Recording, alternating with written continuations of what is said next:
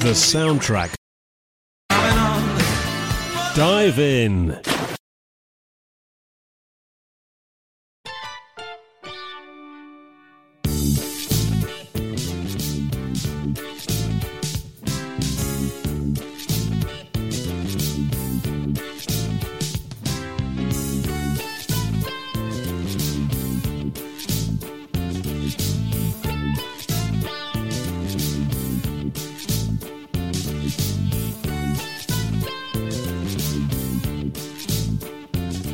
Good morning and welcome to River Radio, the voice of the Thames Valley. You're listening to School of Parenting with myself, Rachel Tyrrell, and my guest today is Rebecca Hogan from Rebecca Hogan Coaching Therapies. Good morning, Rebecca. Hello, Rachel. It's so lovely to have you back again. And this morning we are going to be talking with Rebecca about parental guilt, that super mum image, and Matrescence. I've just asked Rebecca how to say that. So it's like adolescence. Matrescence. Like Matrescence, sorry. So even though you did tell me, I still messed that up. But most importantly, Rebecca is going to give us some top tips with those things. So keep listening. Email Rachel at river.radio with questions that you might have for Rebecca. And or you can send us a tweet or message on Instagram or Facebook, all at River Radio Live. So first of all, tell us a bit about yourself, Rebecca, and your business. Yes, of course. So I'm a life coach and I loved finding out about coaching because it's something that's really helped me become a better parent. So I found that I wanted to sort of work out why I was finding it hard, which is why I do the job I do, because I was wondering why it was more difficult than I expected it to be. So came into coaching really with lots of questions as to, okay, so how do you do this? How do you get someone from feeling like this to feeling how they want to feel? So you weren't a coach before you became a parent? No. I was a reflexologist when I became a parent. So I'd already given up my corporate career because I wanted something that fitted around my family. Yes, yeah. And I loved the reflexology. I particularly worked with mums that were people trying to get pregnant, mums when they were pregnant, and then afterwards they'd come back too. Yeah. And the whole thing fascinated me around how you can do this work on yourself and feel better about life. And I just wanted to know if it could help me. So I started training to become a coach and have coaching on myself at the same time. And is that because then, so you were finding it challenging? Yes. Okay. Yeah. So you kind of went, so was it you wanted to sort of help yourself first and then realise, actually, I'm absolutely not the only one in this boat? Yes, because I think that was the problem, Rachel, is that I thought that it was just me, that there was something maybe wrong with me, that I just wasn't cut out to be a mum. And it didn't come easily to me. Mm. And I sometimes wonder if it's because I went through the infertility and then when I finally became a mum, that it was, why was it so hard? You know, I've wanted this for so long. And I did open up to parents, but I didn't always get much time. You know what it's like meeting new mums and you're having a coffee, but it's more about the children than having a chat. You know, you might get a little bit of a conversation going, but only so much.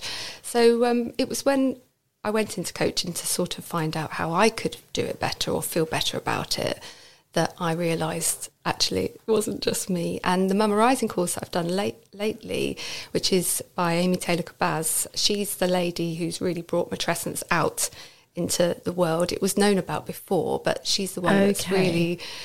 And what was the name of the course you just said? Mama Rising. Oh, okay. Yeah, so I'm a Mama Rising facilitator now. So you learn how to coach mums, but you're coached yourself. So even in the last sort of 6 months, I feel like I've come on leaps and bounds in terms of enjoying motherhood and feeling confident with it. And my daughter's 6 now, so Matrescence is something you can find out about at any age, and it will help you to bond with your child more, to connect as a family more. I mean, I hadn't heard the term at all until you last came on, and I just hadn't heard it. And then I did a bit of research on it, and I hadn't realised how it... Well, it's obviously is quite a well-known term. Yeah. I mean, obviously, I understood the concept. So just tell us a bit more about the term and what it... I mean, the concept is obviously going from not being a mum to becoming a mum. Yes. But yes. So Donna Raphael was the lady that brought about the word doula, and that's when doula became really known. It was in the 60s and 70s. Yeah. But the matrescence word didn't really come into conversation as much as the doula word. So there's been a lot of work by Dr. Aurelie Athan in the States, and then Dr. Alexander Sacks has got a brilliant TED Talk, which you can listen to if you just type in Matrescence Alexander Sacks, or even Matrescence TED Talk. She comes up and she likens it to adolescence, where you go through all these changes, your body's changing, that's pregnancy, and your hormones are raging, and you're trying to find your way in the world again, and it's this whole split of who was I before and how do I hold on to that, and then who do I become to be the best mum I can be, and how you blend the two. Okay. It would be nice to have that information before, though, wouldn't it? Yes. And I was actually at an Our Baby Club event in Henley Sunday, talking to mums-to-be. Oh, okay. Yeah, which is quite new for me, because I've been talking more to mums that are saying, hey, I'm finding this hard, can you help me? Yeah. Whereas this was talking to new mums. And the mayor came along, actually. The mayor of Henley came along.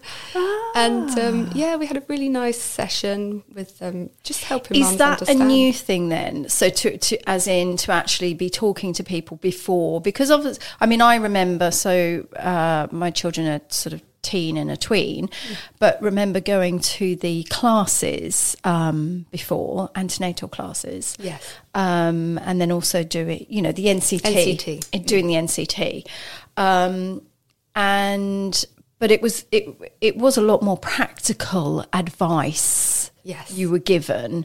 Yes. As in sleeping or feeding or all those kinds of things. Yeah, changing nappies, that kind of thing. Yeah. I mean, there might have been a bit of the emotional side touched on, but I can't really recall that. This is what I think we're coming to, is that Our Baby Club talks about themselves being the modern antenatal revolution. And Matrescence and Amy Taylor-Kabaz's work, she calls herself an activist, because it is still quite new to have this information before. It is normally about finding out about how your baby's growing, how you're changing, but I think you're right, it's still quite in the practical.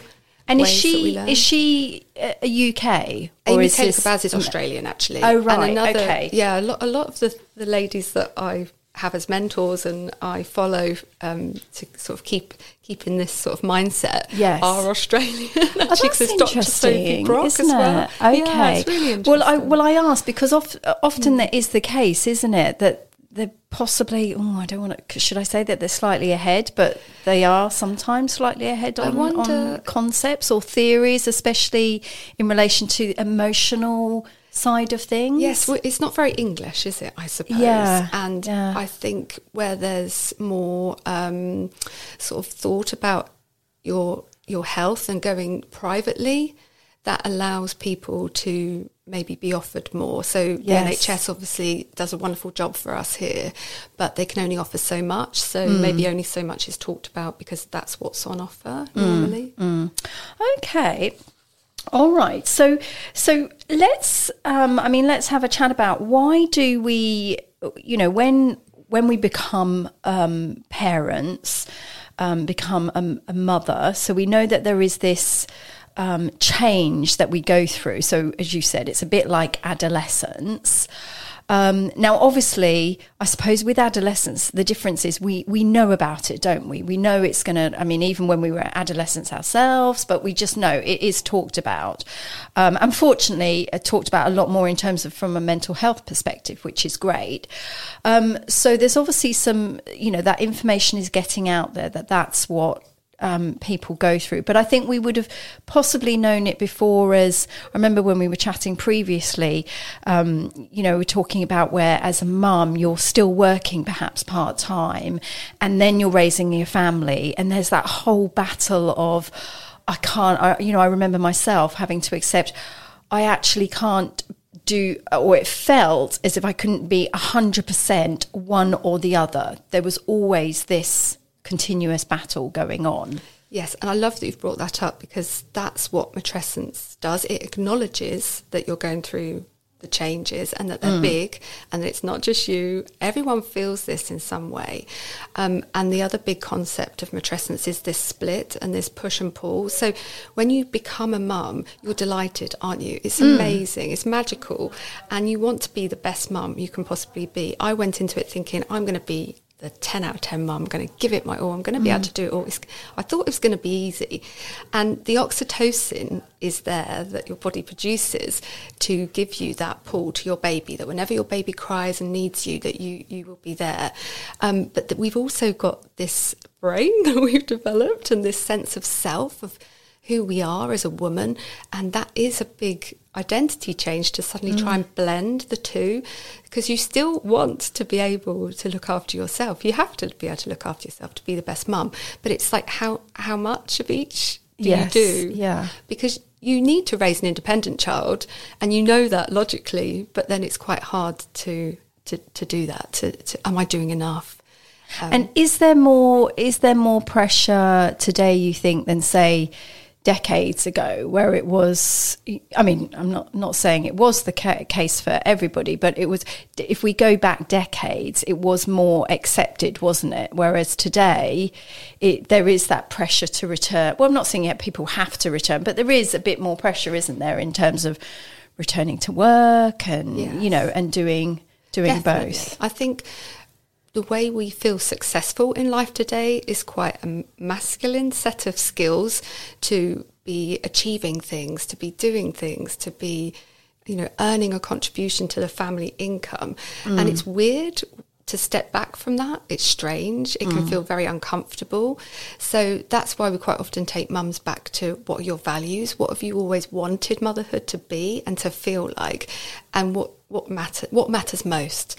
So you can't do everything, but you can do anything, but you can't do everything. So how much time do you want to take off with your baby? When do you feel ready to go back to work? There's some really big discussions that we have. Okay.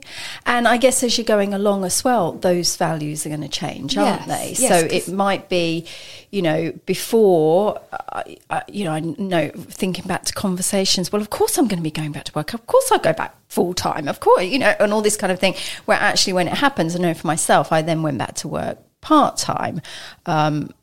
Fortunately, I was able to do that and go back part-time.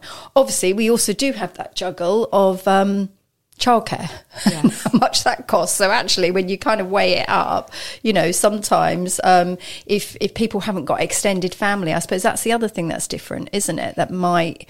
I mean, I know there are a lot more grandparents and that involved, aren't there? It's a massive part of the community, grandparents looking after children, because childcare costs are so high. But if you don't have that around you, we didn't have that around us, we don't have family nearby, that wasn't an option. So no, it wasn't an option for us either. And I had the added complexity, like a lot of mums do, that my daughter had some physical needs. So she had hip dysplasia, and it was nowhere near as bad as it could have been. Like, it was rectified quite satisfactorily, but obviously lots of mums have children with additional needs, so you might not, even though you could afford it, you might choose not to put your child in. So as you say, things come up as you parent your child. And I didn't want to put my child into care until she was at the same level as the other children in the nursery. For some mums, they wait till school. You know, every time you have another child, your matrescence starts again as well. So childcare has a lot to do with it, definitely. And we didn't have extended family, and if you do, I think that does lighten the load. Yes, yeah, definitely. And do fathers have this as much as a struggle as mothers, or not to the same degree? Is it because they're just expected to be the main breadwinner? I believe they do go through it. I think, as much as we talk about matrescence needing to be spoken about more, patrescence exists as well. Okay. And I remember holding my hand up to my husband and saying, I'm finding this really hard. And he said, me too. So it was great that I just had that open, honest conversation with him, because we could work through how we could both have a bit more of what we needed. Yes, yeah. And that's a good point about open, honest conversations, because in those early days of the NCT, well, it might not be NCT, I don't know, any other, there's obviously other groups out there, but in those meetups, there is a lot of pressure in what baby is doing and how mothers are doing things. And now I'm really hoping that it has changed, or perhaps there's a movement towards it changing. I don't remember it, it was a lovely group I was part of, and we're still in contact with some of those members. I'm not sure, though, we were all as open or as honest about it as we possibly could have been. No, we call it self-silencing. So in Mama Rising and the training I've done with the facilitation, we massively talk about how women self-silence.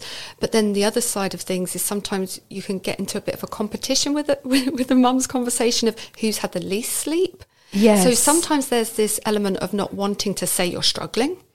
But then there's also sometimes with the sort of expected struggles of, you're going to have to deal with less sleep, of, I've had even less. So sharing all the negatives. Okay, right, so the other extreme. So you're sharing the negatives, but then going, this is really bad. Yeah, so it's really complex, isn't it? Okay, yeah. It's really complex. Yeah. Like a lady on Sunday said, I went to a pregnancy yoga, and all the mums were saying what was hard.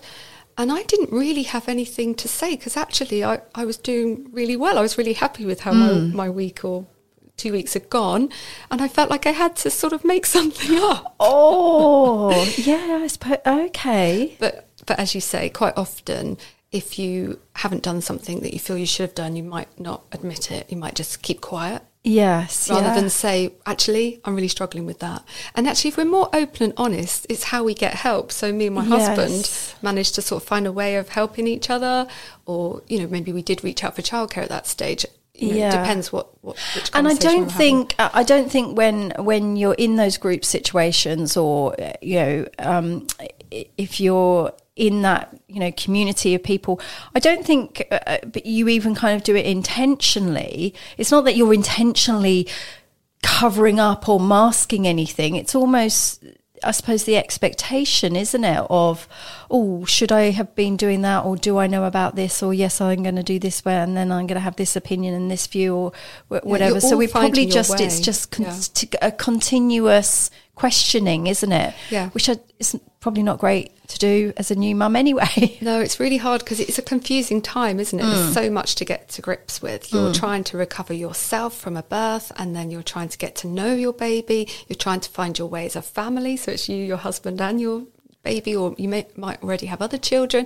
Yeah, there's a lot going on. And at the end of the day, you go to your groups or your coffee mornings or your clubs, whatever they are, to chat about these things anyway. So you're going to chat about it.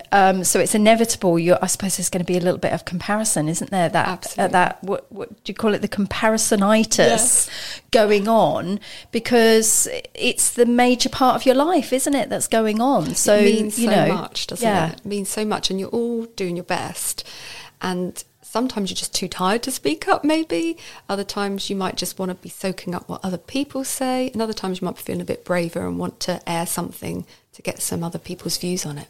Brilliant. Well, let's have a bit of a song break. So we've had a chat about that, and then when we come back, let's talk a bit more why it's just so unnecessary to feel that, and this whole perfect mother, this myth and this super mum image that there is. And I love this whole concept that you've mentioned, Rebecca, about. And I even hear myself doing it now, the juster. I'm just, that horrible word just that we put in front of things, which basically we're minimising ourselves, aren't we? Yeah. So Diamonds, Rihanna, is one of the songs that you've picked. Tell us why that's a favourite. Because it talks about being happy and doing what you need to do to be happy. And for me, that's a really powerful message in motherhood. It's about empowering yourself to do things your way and enjoy it more. Brilliant. Across the Thames Valley. One more time. Across the Thames Valley. This is River Radio. Ooh. Well, now for some pop music. Try this. Shine bright like a diamond. Shine bright like a diamond. Find light in the beautiful sea. I chose to be happy. You and I. We're like diamonds in the sky. You're a shooting star, I see. A vision of ecstasy. I'm alive, we're like diamonds in the sky. I knew that we'd become one right away, oh right away. At first sight I felt the energy of sun rays. I saw the life inside.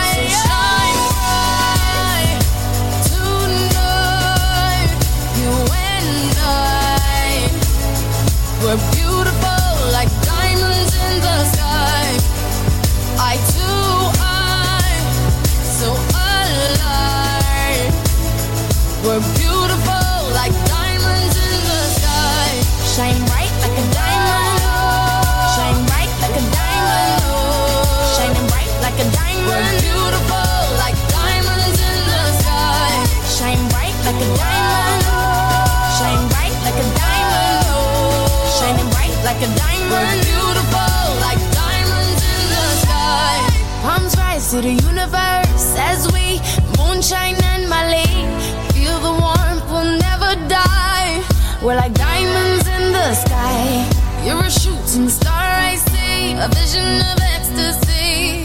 When you hold me, I'm alive. We're like diamonds in the sky. At first sight I felt the energy. I saw the life inside you. So shine bright tonight, you and I.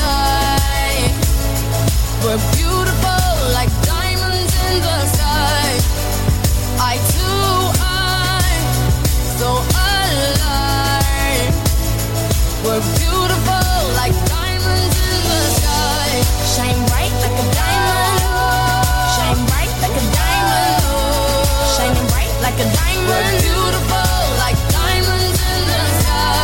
Shine bright like a diamond. Shine bright like a diamond. Shining bright like a diamond. We're beautiful like diamonds in the sky.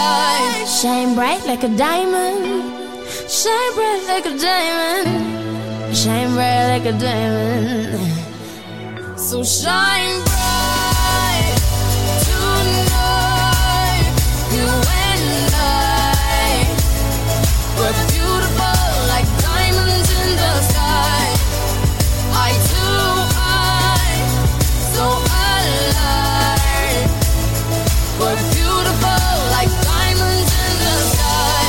Shine bright like a diamond. Shine bright like a diamond. Shine bright like a diamond. Oh yeah.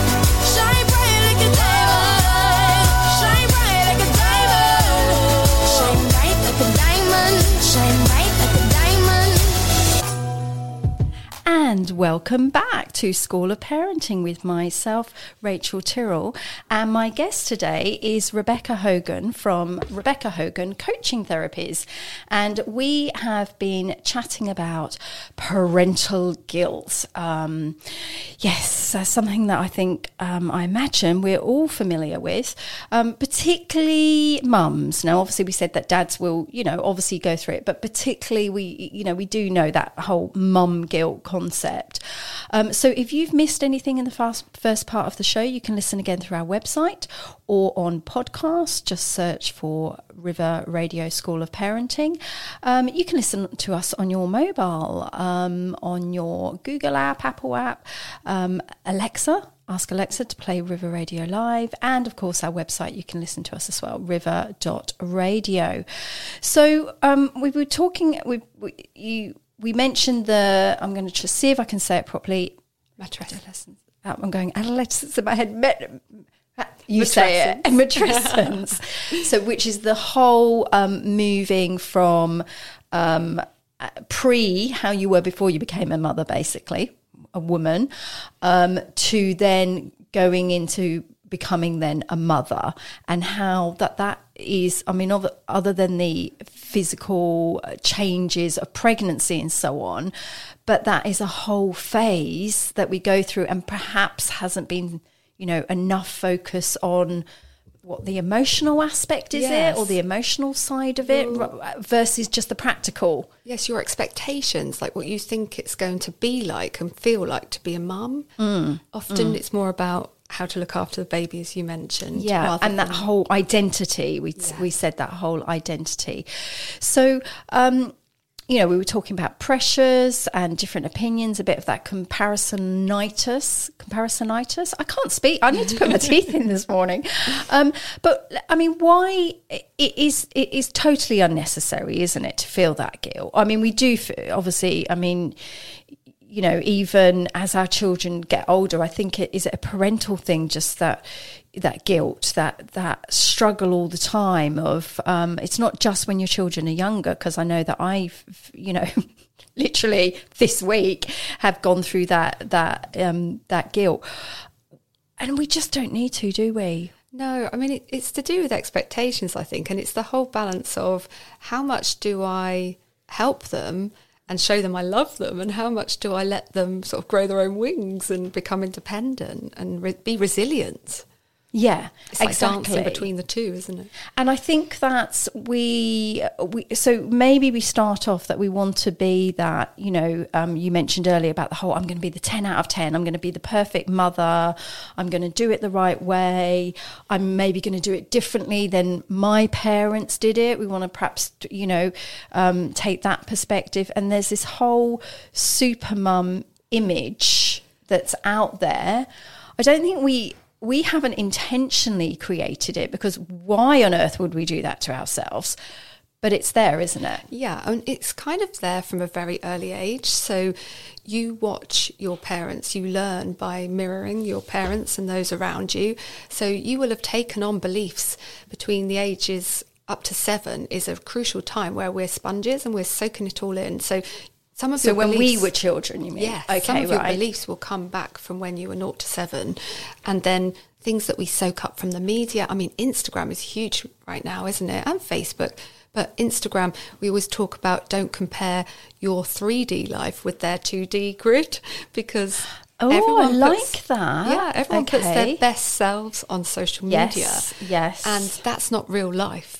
And some of the mums are getting really good, especially on Instagram. I tend to be on Instagram more, so that's where I speak from. But there's great mums on there that are running their own lives, their blended families, their businesses, all sorts of different mums on there, and a lot of them now being quite open and honest. Yes. But you still see these wonderful posts, and if you're having a down day sometimes, it's easier to focus on the negatives and the positives. So to empower yourself and to not live in this world of guilt is to recognise that that's not real life every day. Actually, what I really love, I'm trying to think of, I think it might be called something like Mummy Banter or something, and it's hilarious, and she does these sketches, and whether it's on Instagram Reels or videos or whatever it is, but it's hilarious. So there is a lot more of that, isn't it? It's really looking at the funny side. And I think there's also another one, which is a couple of mums, you know, just really taking the mickey out of what basically happens. And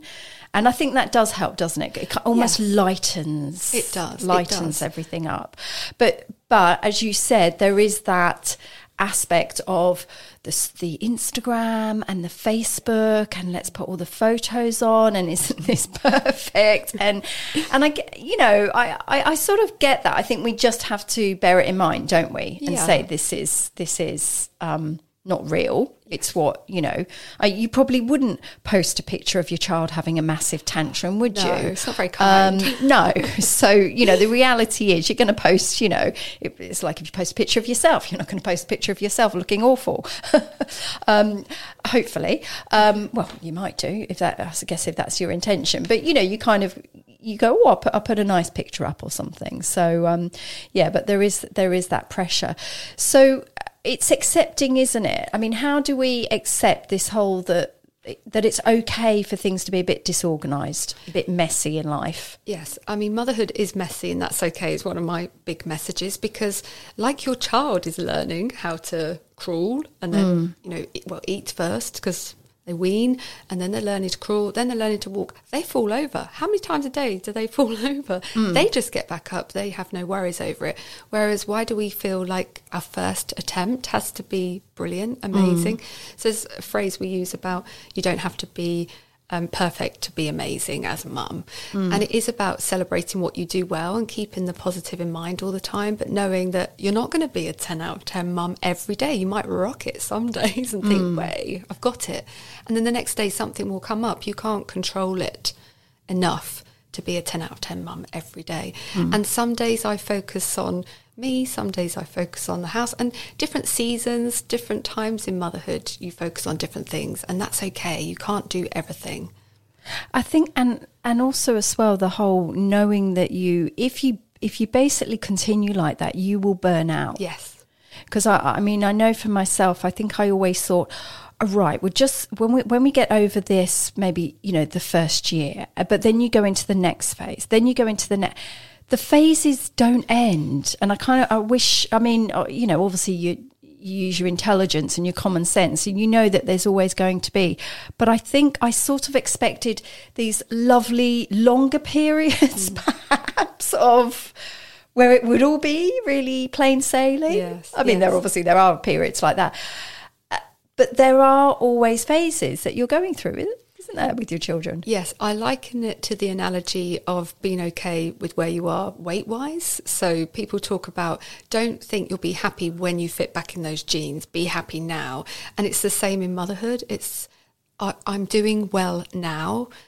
I'm doing the best I can, and I'm doing what I'm doing well, and being really mindful of that, not waiting to be that 10 out of 10. Yes, yeah. Yeah, to feel okay, yes, I suppose. It doesn't have to be. And I remember a big thing as well, I think, for myself was also, and I know I've chatted on the show about it before with other guests, is also letting go of the perfect day. You get to the end of the day and go, oh, yeah, that was a great day. And when I accepted that actually it's highly unlikely with a child, particularly a toddler, but really any age of child, there's no such thing, is there, as a perfect day? And as you said, it doesn't, things can be amazing and wonderful without being perfect. Yes. So recognizing within the day, oh, that went well, or oh, we did a walk, or that went well, or, if your children are older, oh, we got through the homework without a battle tonight. Maybe the bath was a battle though, but not kind of looking at it as a all or nothing, I suppose. Yeah, absolutely. It's honouring the good bits and celebrating the good bits and learning from them as to, well, how come that worked out so well? And applying those to the next day, but not getting hung up if it doesn't work the next day, because children aren't predictable, are they? They don't come with a manual, yes, or remote control. Yep. And it's not all on us. It's not all about us as to whether they've behaved in a happy way that day or whether they've been cross that day. We can't control their health and well-being. So it's completely letting go of that being our value, I suppose, putting our value on whether they are, and it is a really tricky one. I mean, I know we have the wonderful Claire Cogan that comes in and talks about, particularly, she's a teen specialist. And I think just remembering that if there's low moods or that sort of thing, or actually it doesn't, you want to be empathetic and you want to offer support, but actually it doesn't have to kind of then, otherwise you're all pulled down, or that sort of thing. Yes. Okay, so let's talk about this. Why do we do this? We say that we're just. Why do we use that word just so often as mums? We're not paid. Dads, but definitely mums. Yeah. We're not paid, are we? That's the first point, is it's not a paid job. We don't get an appraisal. We don't get a certificate. We don't get told necessarily that we're doing a good job. So we have to kind of tell ourselves that it's important. And often we don't recognise how intellectual mothering is. So when people think about mothering, they're thinking about changing nappies and, looking after the child, but also keeping the house tidy. And it can be seen as quite a lot of drudgery, quite a lot of repetitive, mindless tasks. But actually, if we think about the real mothering and the real being able to settle your baby and to manage your child's emotions, there's some real intellectual work that goes on there. We have to be really intuitive, and we have to really embrace our feminine skills, which aren't necessarily as thought about as often as being really valuable skills. You know, in the workplace, you don't get recognised. You do get recognised for being a good team player, but you wouldn't get recognised as to how well you've done someone's appraisal or how well you've settled them if they came into work feeling low. You'd get celebrated on completing the project. Yes, yeah. So I guess it's like thinking of it as if it was a job description, then thinking of the skills that would be on that job description, basically. Yes. So as a mother, I mean, there would be an amazing range of skills, wouldn't there, then, that would be on that job description, as if you were in a corporate job or another kind of job. Yes, but they're not recognised then. No, they're not recognised as much as they should be. Exactly. I mean, if you think about the time, if you've ever had a colicky baby, you know, and everyone's babies are different, but I know mums that really struggled with colicky babies might feel they haven't been doing a job for all those months, that they couldn't stop their child from crying. But as we just said earlier, there's lots of reasons why the child's crying, and they're doing their best to help that child, but they can't necessarily find out all the answers, but you're doing the best you can, and you're nurturing that child, and just being there for that child is a great skill. But is that recognised in the corporate world? It wouldn't be. So it's really realising that really matters to your child, and just being there sometimes and just holding their hand is enough. Yeah, and actually doing less can be doing more. Absolutely, and also the balancing. You mentioned about the information. There's so much information out there. Yeah. I think there's way more information out there probably than when my own children were born.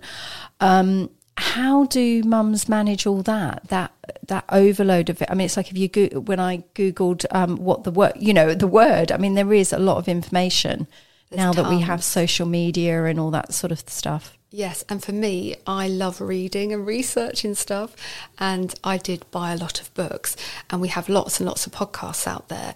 Maybe podcasts, I think, are more accessible and easier to digest because, you know, it's half an hour, whereas reading a book can take a lot longer than that.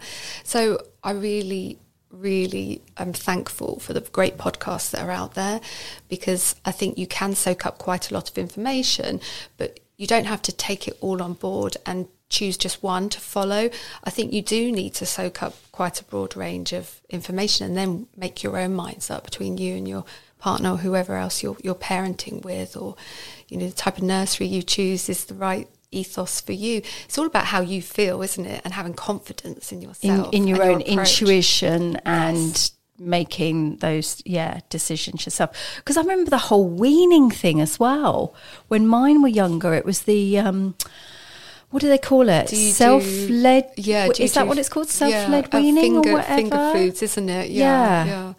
And versus making all the mashes and spoon feeding them. Yeah, it's two quite different techniques. And then if you do have parents who are involved, there's also the influence. I remember the whole, because obviously there was a lot of research done, wasn't it, that actually said you shouldn't be weaning, was it under 6 months or something? Whereas, you know, I remember my own mum saying, oh, we used to, you know, those rusks that you used to get or whatever they were, oh, you can put that in, and, you know, when they're like from, I don't know, 4 months or something, and they sleep a lot better and all that kind of thing. Yeah. So you've also got, you know, if mums have got family who are involved, you've got that influence, haven't you, sort of coming into play as well. It's lovely to have all of that information, but sometimes it can feel overwhelming. But if you are able to sort of take a step back, have a bit of time and space to think about it, and then just choose your own way and give it a try. And if you find it hasn't worked as well as you hoped, you know, maybe adding a bit of the other bits of information in that you've got too. But I think ultimately you're going to have to make a choice and a decision. Absolutely. Right, well, we're going to have a song break, and when we come back, let's kind of finish up with some, you know, your top tips, Rebecca, on how we can get, well, I don't think we're ever going to get rid of it, are we? We're not going to get rid of parental guilt, but how we can manage it, I suppose, and not allow it to overwhelm us probably. Yes. So we're going to talk about that so we can go away, you know, feeling positive about it all. So the second song that you've chosen is Beautiful People, Ed Sheeran featuring Khalid. Tell us why you love that one. So it's perfect about not feeling like you have to fit in with the cool kids on Instagram or cool, all the great mums on Instagram. You have to sort of take a step back and do it your way. Ah, brilliant. Windsor, Ascot, Maidenhead, Bracknell, Wokingham, Henley, Reading. Okay. Ta-da! The voice. River Radio. Of the Thames Valley. We are.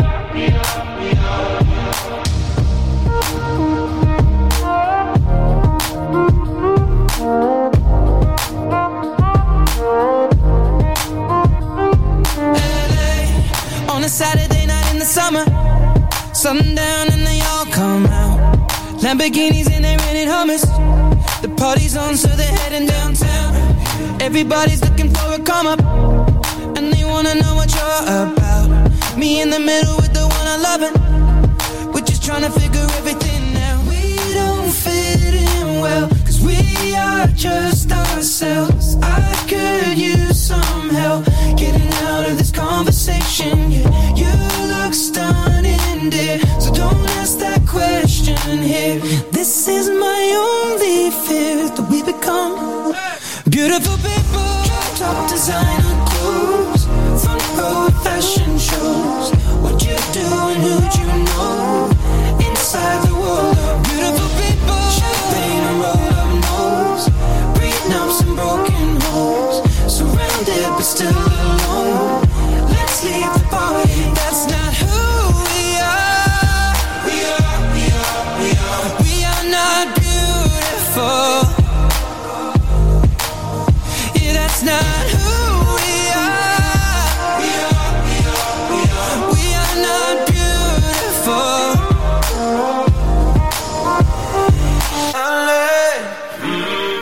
For hours last night and we made it nowhere. Now I see stars in your eyes when we're halfway there. Oh, no. I'm not fazed by all the lights and flashing cameras, cause with my arms around you, there's no need to care. We don't fit in well, we are just ourselves. I could use some help getting out of this conversation here.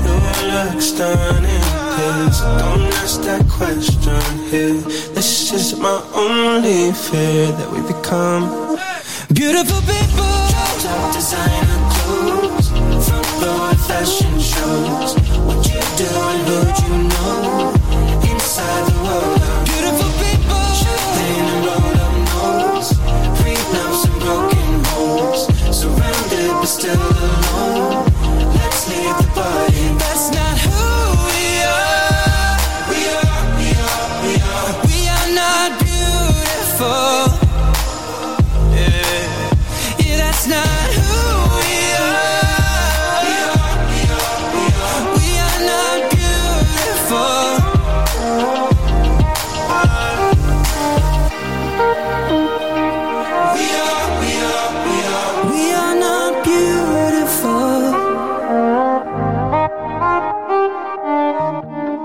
And welcome back to School of Parenting with myself, Rachel Tyrrell, and my guest today is Rebecca Hogan from Rebecca Hogan Coaching Therapies. And we've been chatting about that parental guilt, the super mum image, matrescence. Did I say that properly that time? Like adolescence, but for when you're going from pre-children, I guess, to then becoming a mother. So that whole transition.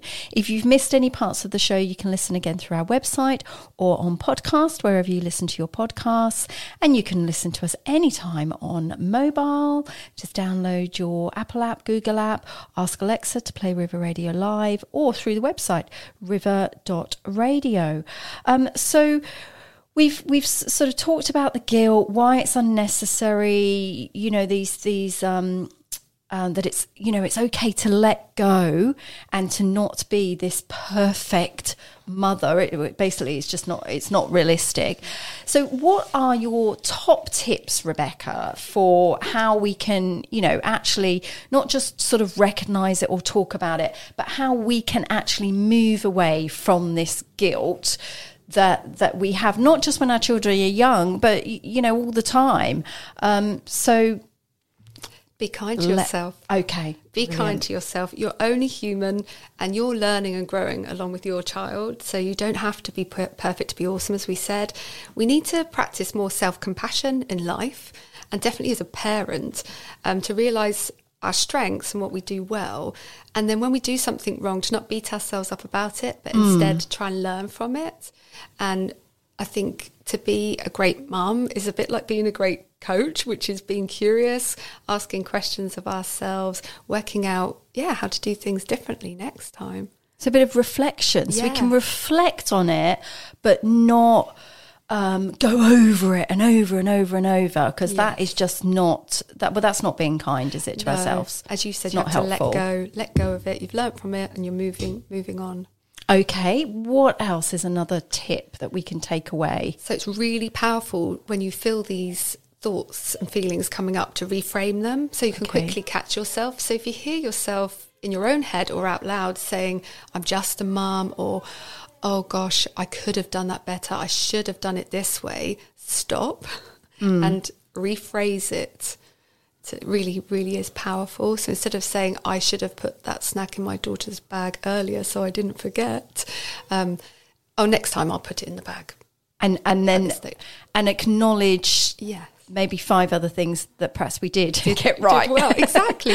At the end of the day, it's a really good exercise to do that, especially when you're a new mum, but any mum and any person really, every day, to think what went really well today and focus on that. I remember the mums that used to have what I call the magic bags. I mean, I got better at it as I went along, but I'd be like, what, that was in your bag? What, and that's in your bag? And what else have you got in it? And they would just all come, and it was like, seriously, how many hours did that take you to pack that bag? My friend had a great thing for that, because she used to see me. She was on her second child, I was on my first, and I'd turn up with this bag, and I couldn't even shut the zip properly, and she'd say, "Rebecca, for everything else, there's MasterCard or Visa. Okay. Oh, that's brilliant.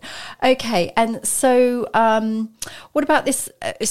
Talking then about what's real, and it's sort of exploring what's realistic and why are you feeling bad about it. So sometimes it's something a bit more deep than just forgetting a snack or whatever, and then it's really worth getting some headspace and thinking about, is this because I've gone against my values, or, you know, why is this mattering? What is it that's causing me to feel this way? So if there's something that you find that you can't let go of, so it might be a little bit deeper. If you understand it, then you can take the power away from it, or, you know, get your power back to feel better.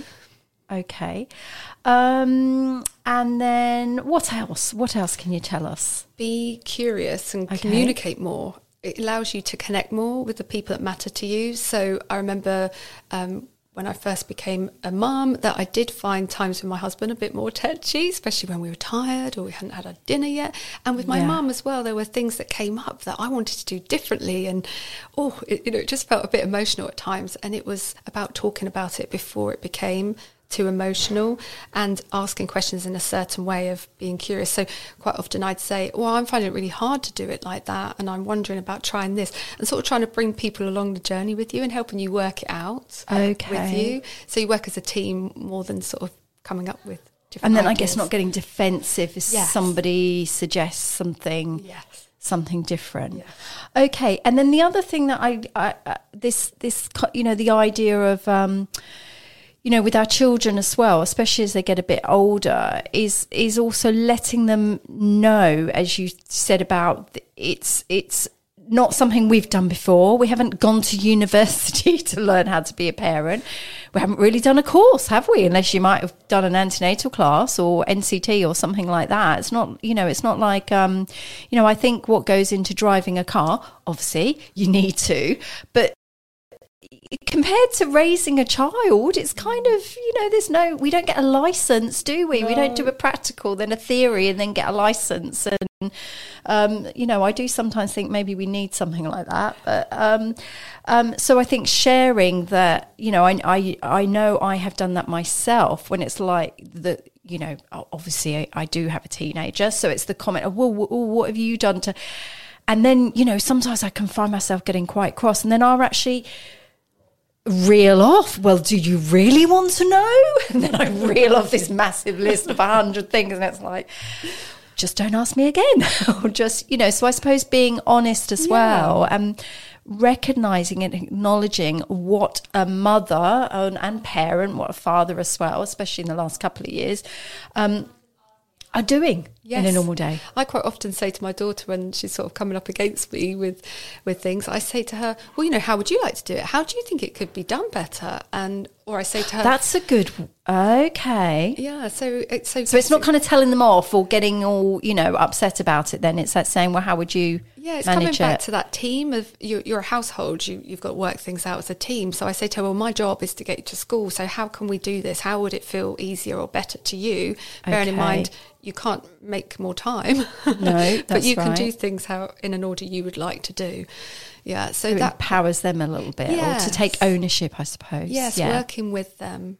Okay, and then how? So you've mentioned about that some of the reasons we might feel the guilt, perhaps possibly too much, or if it's the same thing that's coming up, is perhaps there is something a little bit deeper that we need to understand, whether that's come from what our own childhood or influences. Yes. So and you work with people too. So tell us about that, how people can work with you if they want to do a bit more. Yes, of course. So there's things that you might not work out why you're feeling them. So why can't I sit and be with my baby? Why do I feel the need to rush around and do all the jobs and prove to my husband that I've been productive today? Yes. That's something I struggled with, and that's what coaching really helped me with. So what you do is you go back to what you want life to feel like and be like, and what the gap is in between, and why that's hard to bridge that gap, why you can't stop yourself from behaving in a certain pattern. Working out why really gives you some light bulb moments, and then it makes it so much easier, and things just start to happen better, and you start to feel how you want to feel in motherhood. Okay, so people can do that with you through coaching, and you've also got a guide that people can get. So so at rebeccahogancoaching.com. Yes. So that hopefully some more tips in there. There's 6 steps. The first one we talked about being kind to yourself, and then we talked a bit about valuing yourself, feeling what strengths you have. So that's 3 of the steps that we go through, and then the final one we go through is about connection. So once you nail the first 5 steps, that's when you can really connect as a family and really feel great in motherhood.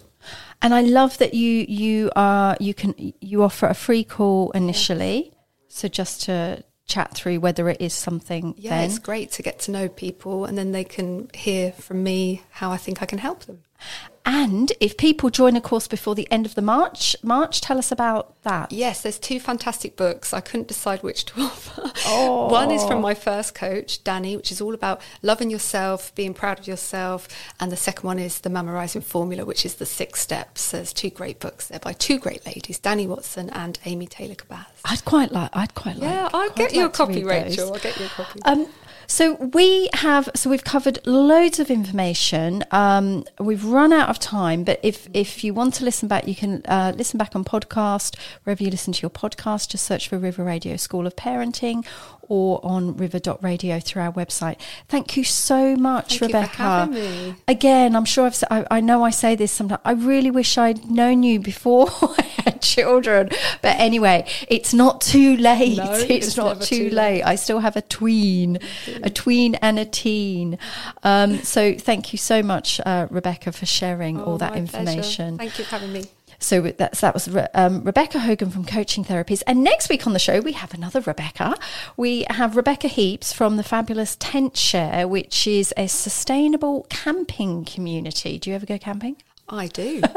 It's really good fun, isn't it? I can't wait to hear that. So Tent Share is all about, you can either Share your tent and make money. So if you have a tent like we do and it just sits in the shed, or you can, if maybe camping is something that you're thinking about, you can actually rent a tent rather than just going out and buying one, and then you can save money that way. But Rebecca's also going to be sharing loads of other information about camping, how great it is and how sustainable it is. And then coming up later on River Radio, tune in from 7 o'clock to, this evening for Inside the Music Scene with Tara Dean Music. And Tara is going to be joined by the owner of Off the Tap, Maidenhead, Toby, and they're going to talk about all the music venue and the events that are being held there.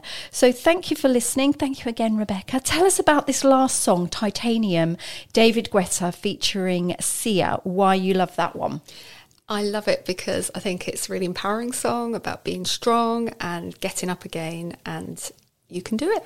Brilliant. Okay, well, we're going to finish with that final song. Join me next week on School of Parenting, the school you want to come back to, because family life doesn't come with a manual. Across the Thames Valley. One more time. Across the Thames Valley. This is River Radio. Woo! Well, now for some pop music. Try this.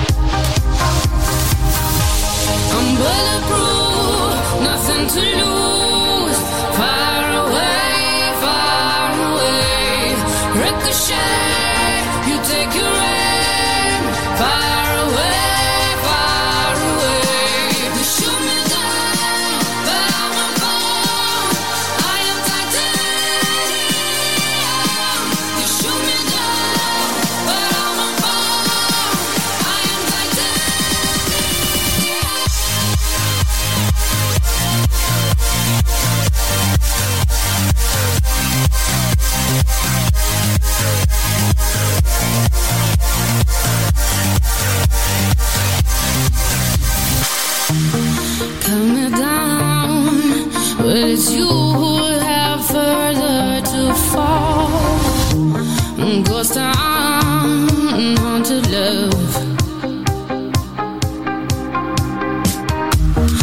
Raise your voice.